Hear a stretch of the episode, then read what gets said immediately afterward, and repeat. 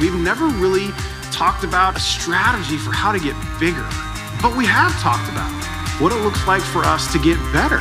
Go and make disciples of all nations. He wants us to go even to the places and to the people we're uncomfortable with. We're never going to be content to simply fill seats and have services. It's always been about figuring out how to connect or reconnect people to God through Jesus in the power of the Holy Spirit. Ever heard your voice and wondered, is that really me? if you ever want to feel confident in yourself, just put some music to the background. Like I could have been reading ingredients from banana bread or something. Put music. Oh. Hey, um, welcome to a new year. Haven't seen you guys since last year, so happy new year.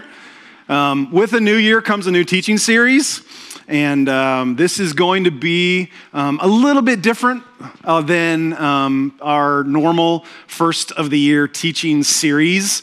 Um, in fact, it's going to be a lot different than our normal first of the year teaching series. We're, we're going to take the first four weeks of um, January of, of 2024 and talk a little bit about some things that our um, board and our pastoral team has been praying through, um, has been talking about, has been planning actually for quite um, some time. To put it plainly, we want to talk about for these next four weeks where we believe Jesus is leading us as a church. And the conversation is certainly going to move past January um, into uh, 2024 and, and, even beyond. But we've just dedicated these first four weekends um, to talk specifically about a new direction and a new vision for us. Um, as a church. And I need to tell you up front that it sounds self centered, but I don't know how else to say it.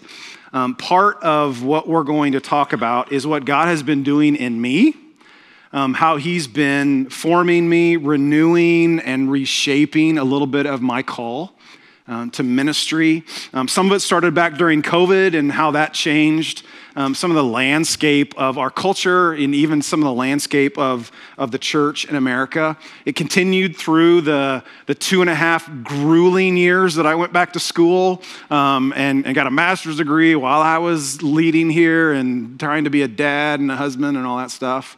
Um, but it's really solidified over the past calendar year through throughout 2023. So some of this is what God has been doing in me and how it affects us as a church, and it's just time for us um, to talk about this. So um, as I normally do, as I look to the future, I have a tendency to look back. I don't know if you do this or not, but um, just thinking about the last 16 years of our church, the, the last 16 years where I've been um, lead pastor, I just see this kind of common theme, this continual theme of God blessing us as a church.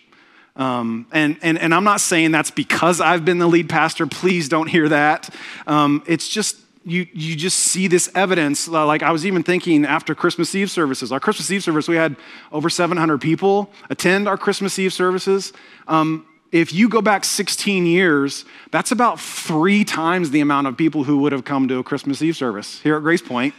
16 years ago. And then um, Give, Serve, Love. We, we announced our, um, our, what we had received for Give, Serve, Love at Christmas Eve services. That number is closer to $110,000 now.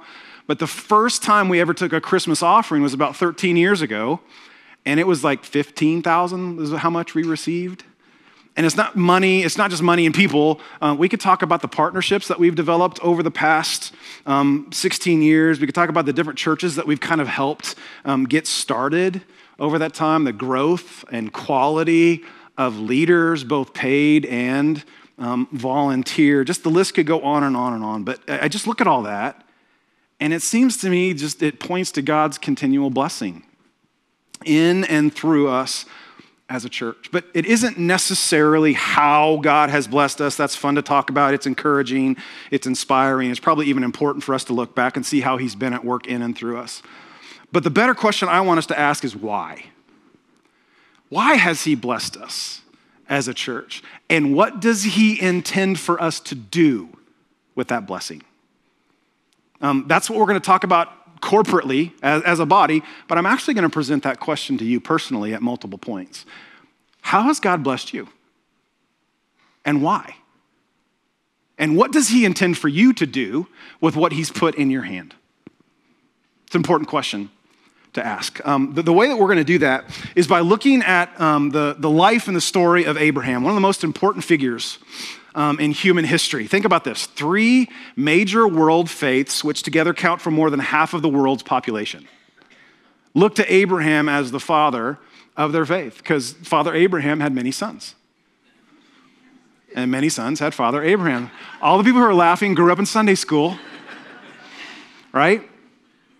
Even if you're here today and like you're not so sure if you're tuning in and joining us online and you're not sure about the Jesus thing, you're not sure about the church thing, you're really not sure about the Bible thing, you need to understand how essential Abraham is to understanding human civilization.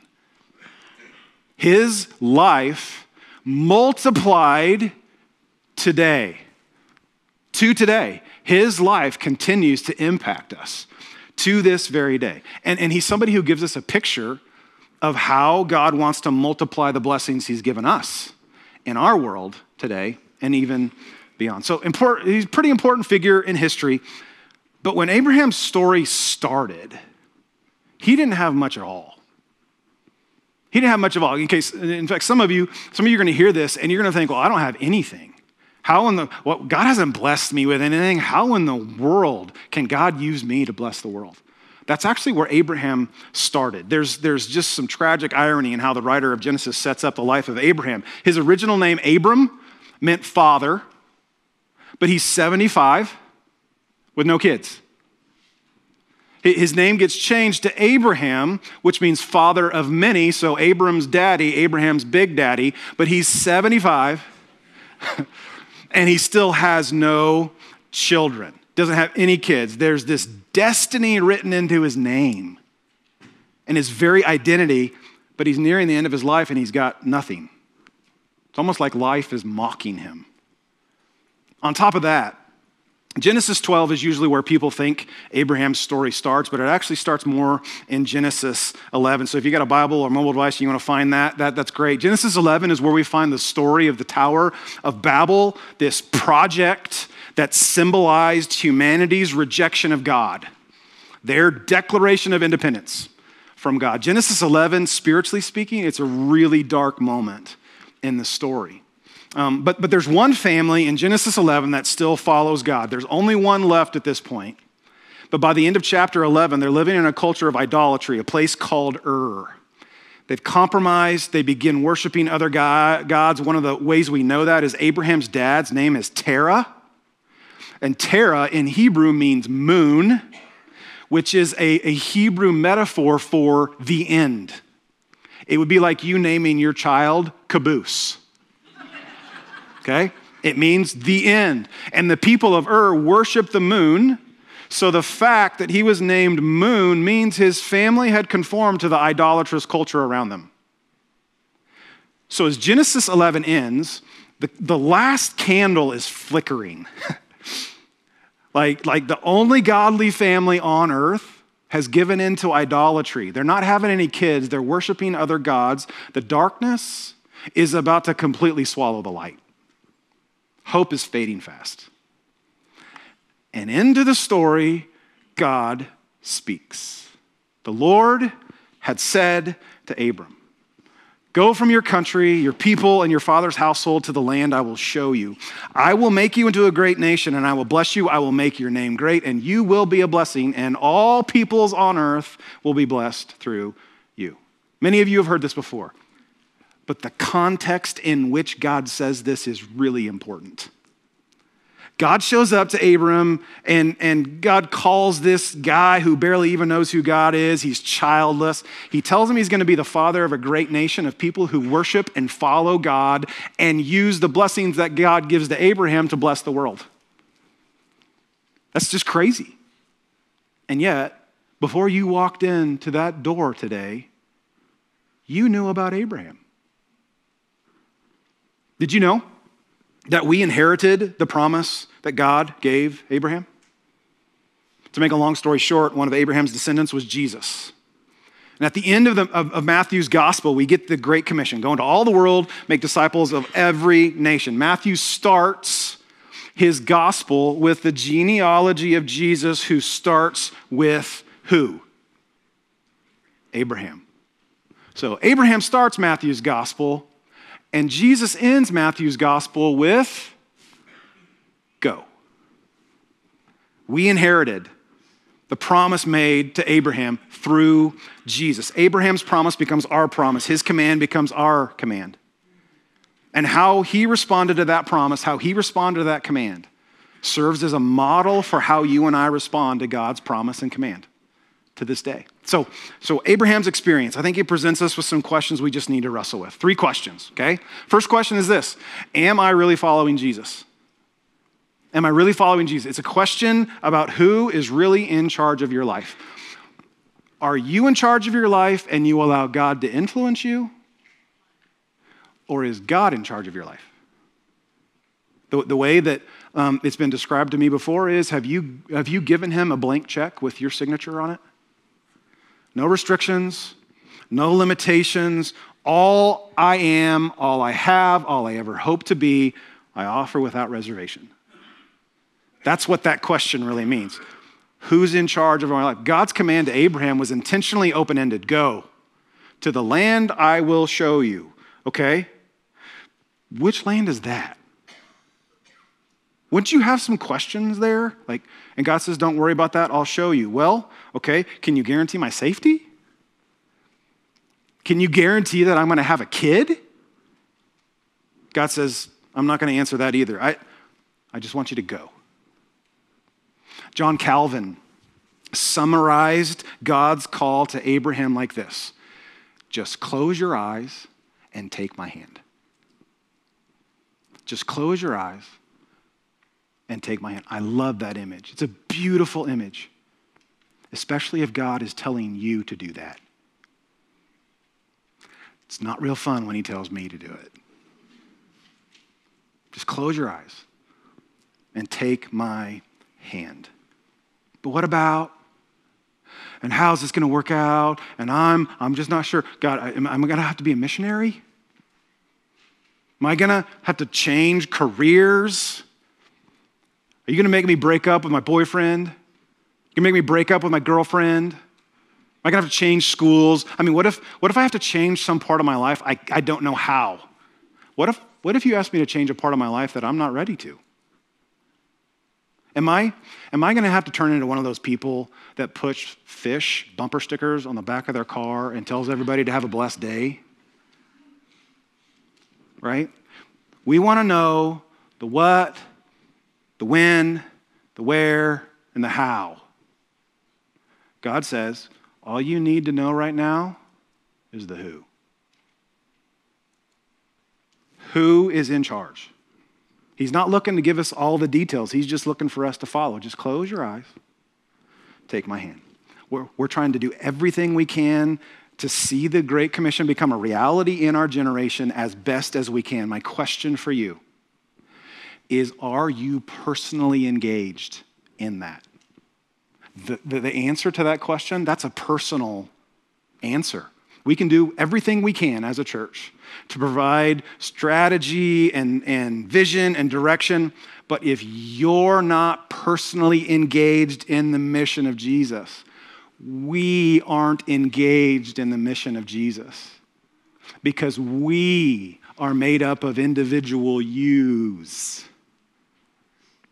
Are you engaged? Are you really following Jesus? It's the first question. Abraham's life forces us to answer. Second question Where's my security? God was calling Abraham to leave his family, his land, his tribe. And in those days, that's, that's your security. It would be the equivalent of God asking you to renounce your education, change careers, leave your 401k behind, Leave your extended family, all of the things that we depend on for security. And it makes you think what kind of conversations did Abraham and Mrs. Abraham have about this? What, did, what kind of conversations did Abraham and his family and his tribe have? Like, you're, you're, you're what? Where are you going? I don't know. Where is your security? Is it in answers? Is it in comfort? Is it, is it in knowing exactly what's going to happen? This is, this is one of the things I've been so challenged with over the last few years. Am I willing to let go of the things that have brought me comfort and security and do what God asks me to do? It's so much easier. Those of you who have pastored before, it's so much easier for me to sit up here and ask you to ask that question than it is for me to look in the mirror and ask, What's my security in? Where is my comfort? It's the things that we hold on so tightly, and God comes along and says, Can we talk about that? Can I have that? Will you obey me in that? And we hold on so tightly. Where's your security? Question number three Have I offered my blessing back to God to be multiplied for his kingdom? Following Jesus means viewing everything, every good and perfect gift that we have as coming from God to be used, to be multiplied for his big K kingdom, not just our little k kingdom. There's a passage that we're going to come back to in and out of for the next few weeks. 2 Corinthians 9. This is uh, the Apostle Paul is speaking to the church in Corinth, and he says, He who supplies seed to the sower, that's God, will supply and multiply your seed for sowing and increase the harvest of your righteousness. Question According to Paul, what Paul says here, why does God multiply your seed? It's one reason. It's only one reason for sowing. For sowing. God increases our capacity, He increases our blessing to give us the ability to have a larger reach, a larger impact, and bless the world like Abraham. He blesses you to bless the world. Because, see, there's two things that you can do with most seeds. Most seeds you can grind up for food or spices or ingredients for food. Think like grain being ground up to be made into bread. Or you can take that seed and you can plant it to create more seeds. It'll produce more seeds, which means more food. So, so it's such a challenging question for us to get our minds around it because outside of these walls, we're, we're, we're, we're presented with so many other messages about why you have what you have. Why does God increase the resources He gives you? Why does God increase the resources He gives us as a church? So we can make more bread? Not according to what Paul says here. According to what Paul says, it's so we can take and multiply what He's given us to feed the world with the blessing of righteousness. So we can have a greater harvest of salvation. Now, most of the time, this passage is used to talk about financial things, and preachers are really good at using this to twist arms and raise money. Everybody relax. That's not what I'm talking about, okay? We should absolutely view our finances through this filter. We should make sure that when God gives us more, we don't just increase our standard of living, we increase our standard of giving. That's absolutely true.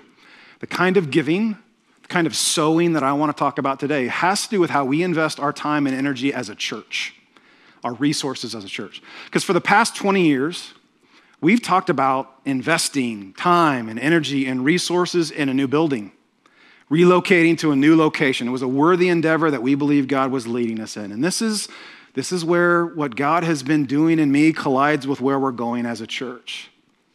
Because that idea, that dream of building, if I'm being completely honest, and I am, started to become my security. It started to become my comfort. I was comfortable with it. That was the goal, the vision for so long. And over the past three years, that's just changed in me. We finished um, our last capital campaign in November of 2019. In March of 2020, the world turned upside down. And, and I'm not saying, please don't hear this, I am not saying God caused COVID to get my attention. I would never say anything like that.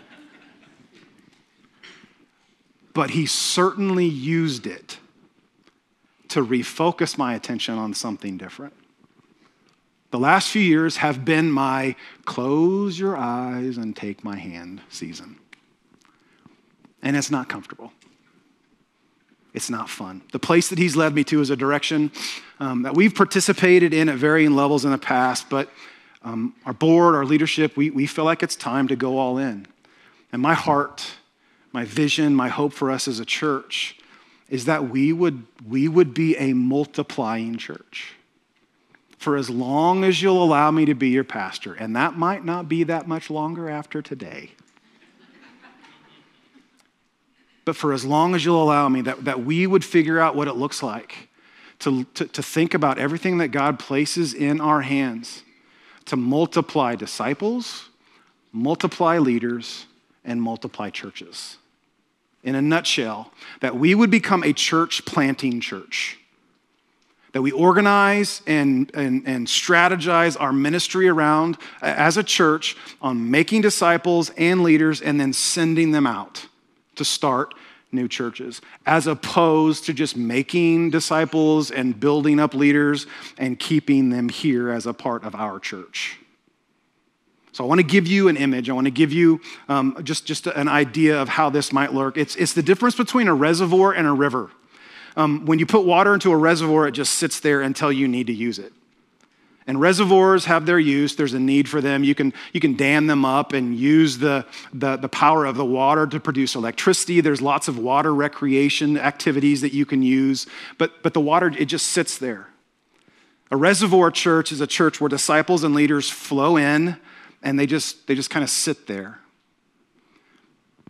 A river is water that's constantly moving. It's constantly flowing downstream, providing life and growth and movement, sometimes even creating new landscapes.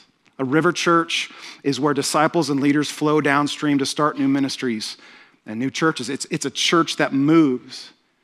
The measurement is more about flow rate than volume contained. It's about gallons per minute as opposed to gallons retained. And, and if you want to know what my heart is, if you want to know what I really want us to be about as a church in the years to come, if you want to know what I lose sleep over, that's it. It's as simple as I can make it. I want us to be a river church, not a reservoir church, which means a lot of things. But one of the things that it means is we're going to stay here. We're going to stay where we are. And we're going to stop focusing on building a bigger building or relocating to a different location and instead focus and strategize and organize around making disciples, leaders, and then sending them out to start new churches, in turn, making room for more disciples and more leaders, and then start the process all over again. I've been captured by the vision of flowing instead of just growing.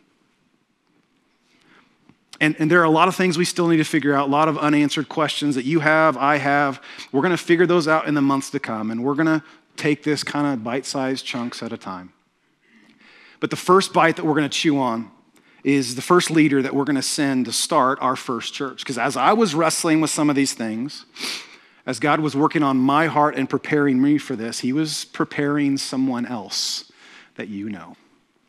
And so I'm going to invite Pastor Mark to come up here and I've asked him to share a little bit about what God has been doing in him. And we're going to we're going to tag team this thing a little bit and move from there. I'll get out of the way. Yeah, so uh, let me just address a couple things before I dive in uh, too much of this. The first is this: I don't, you know, I was, I have known for a long time that if you don't fill in the gaps for people, they'll fill them in themselves, right? So I want to fill in a couple gaps for you. One is uh, we love Grace Point. I mean, we love it. We love the leadership here. I love my boss is him. I have two, right? We love Grace Point. We, we love our team. We love the mission. We love the strategy. We love the people we get to serve under. We love the people we get to serve over. We love the flock that we get to lead. We love it here. Our kids uh, could not love our family ministry environments anymore, and we could not love the people who they've been entrusted to any more. We love Grace Point. We're not leaving here because we want to go. In fact, I don't even like the language we're leaving here. I like the language better that we're going to allow God to send us. So, uh, we love it here. I don't want you to hear anything different. We're not leaving under any bad terms. I, like Tim and I, are totally. I can't overstate it. Entirely united in this. Our church board is entirely united in this. I don't want to hear, I don't want to let anybody assume anything negative. None of this is negative. It's only positive for us, though not without some felt loss, right? We get that. I don't want to overlook that. I don't want to dismiss that. I don't want to minimize that. But the reality is, I just want to make sure everybody's clear that, that we're not leaving out of frustration or anything like that. So, I want to lead with that. And then Tim asked me if I would just give some of the why. Like we talked about, he already said, you know, the who is Jesus, uh, the, the when and where and all that stuff. I mean, you deserve answers to that. We're going to provide you answers to that in the weeks and months ahead. But today's not that day. Today, he just wanted me to give you a little bit of what's God doing in my heart and what has the Lord done in my heart to lead me to this uh, place here now. So there's two reasons for, for my why, for our why. I'll speak on behalf of my wife and I both. Uh, the first uh, is what Tim alluded to a little bit ago. Like, it's just what the Lord is doing. This is what obedience looks like for us. So, let me unpack that uh, just a little bit. Uh, I've actually been sitting on this for eight years. I know you're thinking we should have been obedient eight years ago, then you moron, right? I've been sitting on this for, for roughly eight years. Um, and within that eight year uh, time period, a year or two after that, so five or six or seven years ago, I don't, can't remember the exact timing, but our staff went to a conference here in town as a simulcast was the global leadership conference and we were at that conference and uh, this thing is like welling inside me it's like it's like stirring in me i hadn't talked to anybody about it yet but it was it's kind of just lingering in me and we went to this conference and one of the keynote speakers one of the pastors there at that conference uh, was talking about the wright brothers of all things. He was he was speaking about uh, their experience and their challenges, and he was talking about how multiple times they failed at getting a plane to fly, at getting it in the air and, and at flying successfully. And the gist of it, without going into too much detail, the gist of it, and look at the main point of his talk, was this: the wind just wasn't right not wind, W H E N, wind, right? The wind just wasn't right. So, and the Lord really used that language to speak to me. I knew that right then and there, like the wind is not right for me. Like the, God just used that to speak directly to my heart. So, and that was fine. There was no discouragement in that. I wasn't going to manufacture it or force any of this stuff. I was going to get, you know, keep doing ministry. We were going to keep doing what we love doing. Um, and we knew that at some point the wind would be right and the Lord would make it very, very clear to us uh, what we were to do with this, this vision that was starting to kind of form inside my heart so uh, in due time you know we we would get there so that's that's one way i knew the lord used that to speak to me the other way i knew uh, that it wasn't yet time was that my wife wasn't ready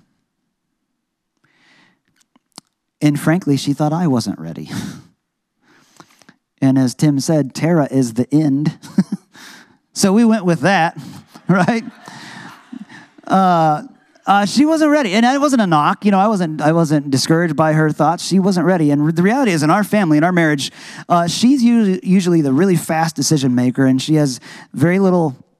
Uh, this is going to sound bad, like understanding of those who take forever to make decisions. But I've had to teach her that I take forever to make decisions. Right? She makes decisions quickly. She's pretty assertive. She pretty, she's pretty confident in her decision making, and uh, I move at a glacier's pace when I make decisions. Right? Especially big ones. I kind of just sit on them forever and uh, just kind of, you know, mess around in there for for far too long. So when she wasn't ready, that frankly that really caught my attention. In the meantime, it was fine. You know, we had ministry to do here. We had job, you know, I have a job here, and I love it, and I love the team, and I love all the things that are going on here. So there, there was no uh, discouragement in sticking around here, doing what we needed to do, and we knew that the Lord again would make it clear to us uh, when we were to take some steps and jump into this. But about a year ago, I started to lose sleep over it. I did. I started to lose some sleep over it and I started to kind of just tune in a little bit harder, maybe. I don't know. I think the Lord's always speaking to us, but there are times in our lives where it feels like the volume's turned up a little bit, right? So I started to lose some sleep over it. And sometime shortly after that, Tara came to me and she just said, out of the blue, she said, okay, let's do it. And I was kind of caught off guard, right? And I needed, needed to get the lawn mowed before it got dark. So I sat on it for a little while, not well, I sat on the mower too, but I mean, I sat on what, what she was saying, right? So I, I was just kind of like, huh. But as I was mowing my lawn, and when I mow, I mean, we all have our kind of own unique things, right? When I mow, it's kind of my time with the Lord. I'm singing songs, I'm worshiping, I'm praying. It's just kind of my time by myself uh, with the Lord. So I was praying and I was mowing and I was praying and I remember praying like very, very distinctly. I was legitimately saying, I said it out loud, Lord, is now the time?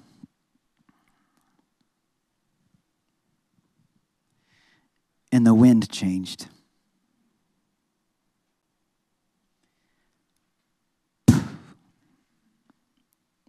I mean, it was that crazy. Is now the time and the wind changed. So I came in inside after I was done mowing, and in my stupidity, now I'm pushing back, right? Because that's what I do. And I told Tara, I said, "Hey, uh, are you sure? are you sure we should do this? Because uh, like Grace Point's great. It's healthy. It's strong. I love everything about my team, and, and blah blah blah. It's all it's all good.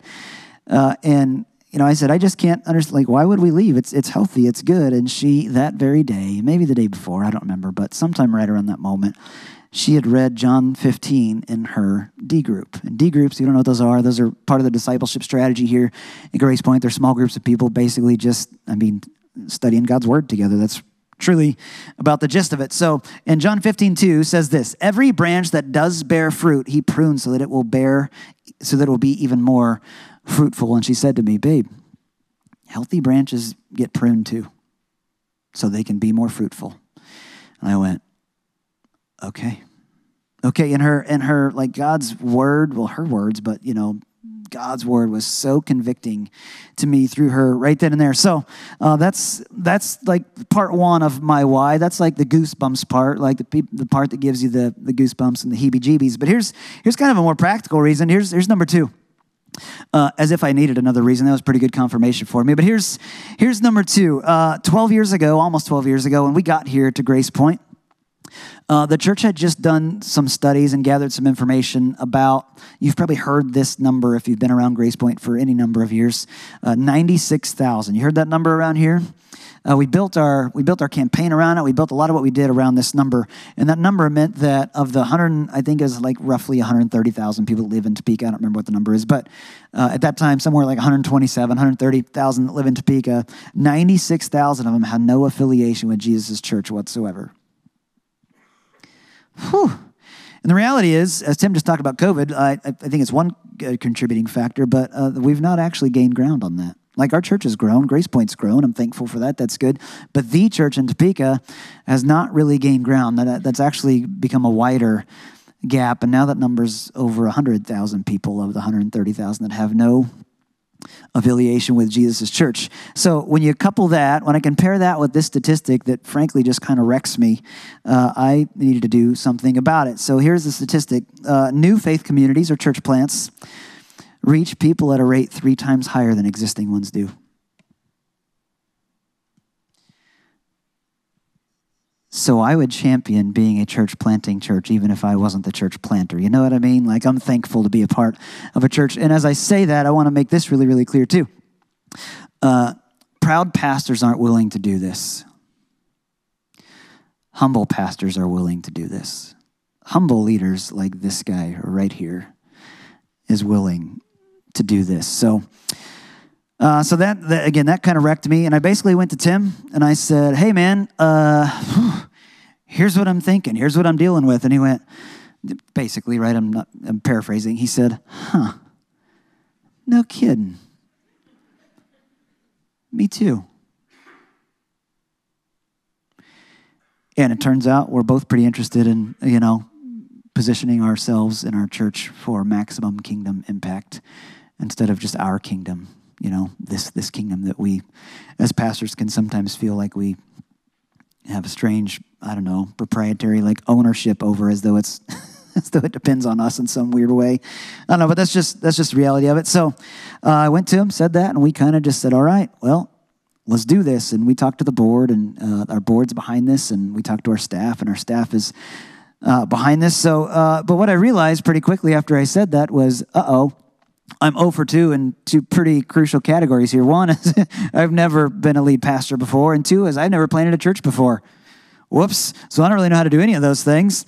And those are two pretty big parts of planting a church, right? So uh, I went to him and I said, Hey, uh, I got an individual I'd love to come be with me in this and come partner with me in this. And I kind of laid out for him why. And uh, I've never done either of those things, but there's somebody on our staff who's got a lot of experience in both of those things. Uh, so I went to Pastor Jim and I said, Hey, man, would you come mentor me? Would you come be a part of this? Would you come help me lead this thing? Would you come? Uh, one of Jim's great gifts and great skills and great callings is to preach.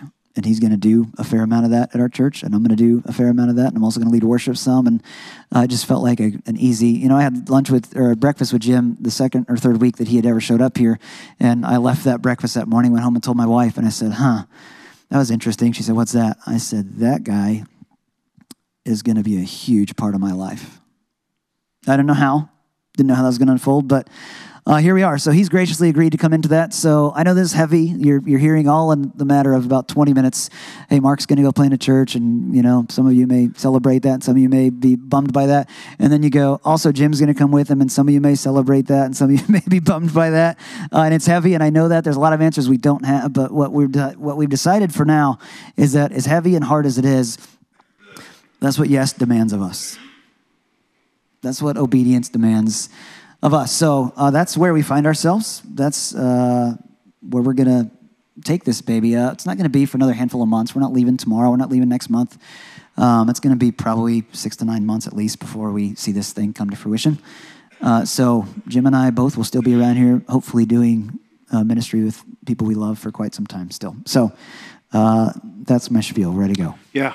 So he's not going anywhere yet, but um, too many churches get started because of church splits. And I want you to hear this from both of us. It's one of the reasons we both wanted to be up here on the stage, is that Mark and I are both unified in this. Um, we're of one mind in this. We've worked together on this up to this point. We're going to continue to work together um, on this. We've talked a little bit about what it looks like for us, not just to start another church, but to start a family of churches um, and, or a network, whatever that looks like. So we're on the same page, but that doesn't mean there's not a sense of loss. I'm going to miss working with Mark as closely as we have over the past 12 years. I'm pretty awesome. you, you are pretty awesome. I completely agree. I'm gonna, I'm gonna miss his pastoral heart. I'm gonna miss his humor. I'm gonna miss his abilities in, in leading us in worship. Um, I'm gonna miss his leadership. He's, he's been a huge part of, of the leadership here at Grace Point. Um, and I've told him this multiple times. Um, but we will miss him as well. He's not moving anywhere. They'll still be here in Topeka, but there is a, there is a strange, weird distance that happens whenever we send people out um, even in the same city. So we're, we're going we're gonna miss them. There is a sense of loss, and I think we just need to call that out and say it and be willing to feel those emotions. Um, and there's going to be a sense of loss for some of you.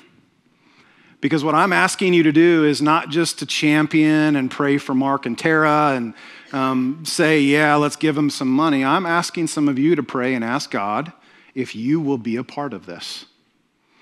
I'd, I'd love for us to send 100, 150, 200, I have no idea, kids, teenagers, and adults to start this new thing. I'd love for us, this first time that we do this, to be a sending church, not just leaders, but disciples that will go and help Mark and Tara get this going. So I'm going to ask you to pray that. I'm going to ask you to ask God if is this, is this what you're asking me to go? And I don't know where we're going, but I'm, I'm, I'm going to go wherever you send me. What have, what have you put in my hand? What have you given me? And how can I use that to multiply the kingdom? I'm asking you to start praying that right now. I know you have questions. I know there's all kinds of things going on, but we'll, we'll get to those. But I'm asking you to start praying that right now. And we're also going to ask you. Yeah, another, piece of this prayer thing is uh, not that you would, uh, we are going to ask that if you're willing, um, to grab that connection card out of the seat in front of you, the little pocket there, and if you're willing just to be a part of the prayer team for this, listen, it is not saying, yeah, I'm going. It's not any of that. It's just saying, yeah, I'm, I'm, i I, believe in this baby, whether I'm part of it or not. Uh, you're a part of it, whether you stay here or whether you go. I mean, we are, we are committing to this as two churches moving forward, uh, one way or another. So we're just asking if you'd pray, and I'm gonna I'm gonna take that list. We're actually gonna make a list out of that, and I'm gonna keep you updated on on things as we go forward and things that you can be praying about and, and, and things like that. So so Tim's deal is, hey, will you pray about joining this? And I'm also saying, just on a kind of a, even a more rudimentary level, will you just pray for this?